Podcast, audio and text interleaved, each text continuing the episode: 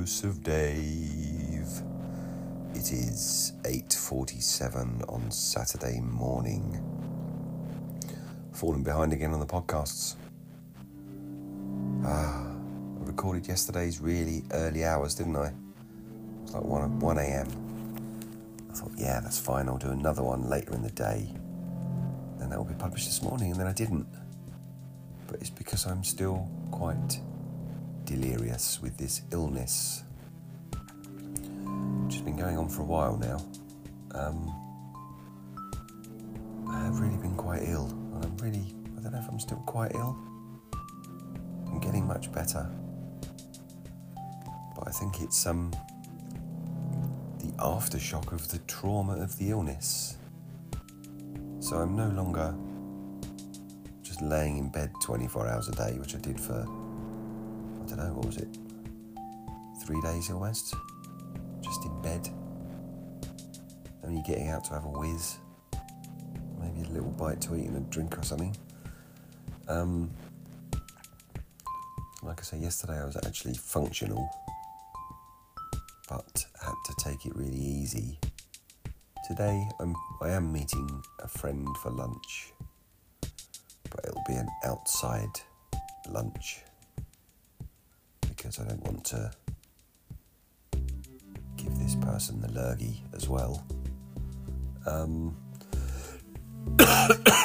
so, so yes, I feel like my body has been ravaged, and not in a good way. um, so yes, I think it's it is that um, that frustrating bit of illness or bit of recovery from illness. Oh, excuse me, I'm very tired. Um, where you start to get your energy back and start to get your motivation back, but realize you can only do so much, you know? I just want to be normal again, but I know I have to accept that I'm not. That's helped me actually through this illness typically been someone who would, as I'm sure many of you are, you, know, you measure your state against how you would normally be. So if you're ill, it's like, oh, I'm not, I don't feel like I normally feel, don't feel as good as I normally feel. Um, rather than just, this is how I feel right now. It feels much easier just to say it that way. Yep, I accept that this is how I feel this is how ill I am, and I don't know, that feels like a better way of approaching it.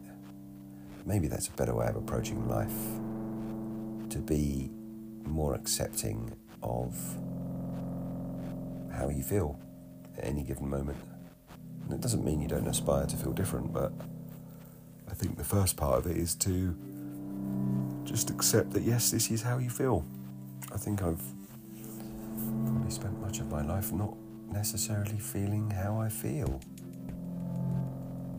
Um, and perhaps not even allowing myself to have the feelings that I have, to lock them away, to lock them away and keep locking them away and avoiding them.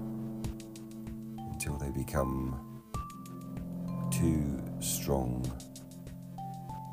to bear anymore too heavy a burden to carry. And then we just kind of break, don't we? Which is what happened to me, I think. Four years ago, whatever it was. Well, in the past now.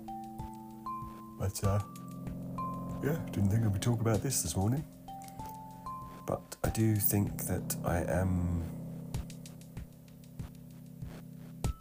entering or in as a period of transition, certainly, but I don't know, a, a period where things are converging, coming together, whatever term you might want to use. And that's kind of exciting. And I'm mindful not to try and preempt any outcomes here. Just let the outcome present itself when it's ready. Namaste.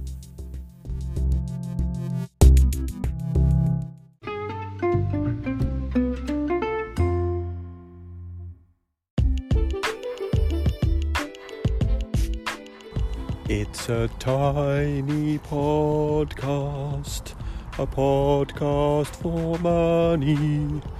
Doodly doodly doo. Well, it could be, or maybe not. If you wish to contribute financially to the podcast, you can make a donation via patreon.com forward slash bullshit detective. You can donate as much or as little as you like from zero pounds or dollars or whatever to like millions and millions and millions if you so wish. But actually, you know, the price of a coffee once a month or a beer or a pack of sweet corn from the supermarket. They're probably about a pound, aren't they? Something like that. Whatever. Um, and if you don't, that's also fine because the people who do are paying and the people who don't still get their podcast for free, which is quite a nice arrangement when you think about it, isn't it? It's kind of built on just being nice to everyone, everyone being nice to everyone, and doing what they can.